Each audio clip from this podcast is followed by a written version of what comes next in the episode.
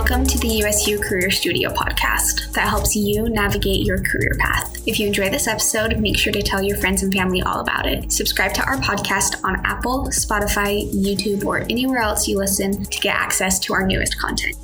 Thanks for joining me. I'm Olivia Lee, your Tuesday Tip host, and today we'll be shifting our focus to the College of Humanities and Social Sciences for the month of December. To start us off, I will be going over internship resources. I wanted to start with internships because you can plan for, apply for, and start them during your college career to jumpstart your career growth in the professional fields you're interested in. Internships give you the opportunity to gain valuable applied experiences and make connections in those professional fields. They're also beneficial for employers as they give them the opportunity to guide and evaluate the talent that's out there. So it's really beneficial for both sides.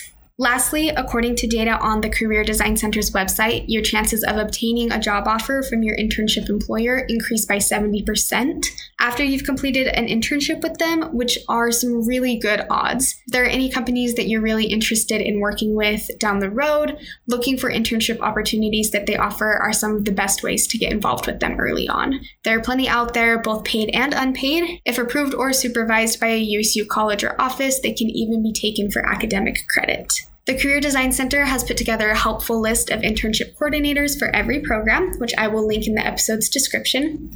Having a contact who is dedicated to finding internships in your fields of interest takes so much of the legwork out of the internship process. So I really encourage you to get in contact with one or even a few of these internship coordinators and apply for some of the internships you're interested in. Andrea DeHaan is the internship coordinator for the entire College of Humanities and Social Sciences, but the following programs have a dedicated internship coordinator for them.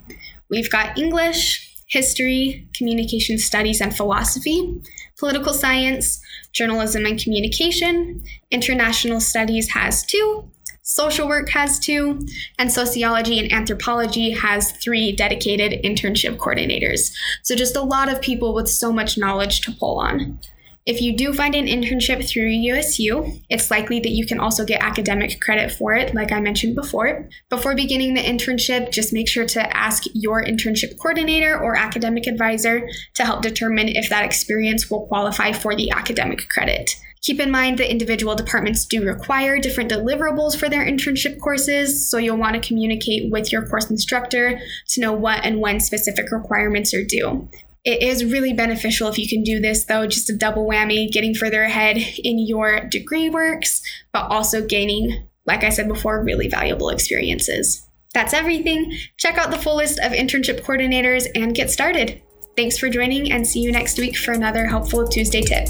We hope you loved this episode of the USU Career Studio podcast. If you haven't already, make sure to subscribe and share this episode with your friends and family.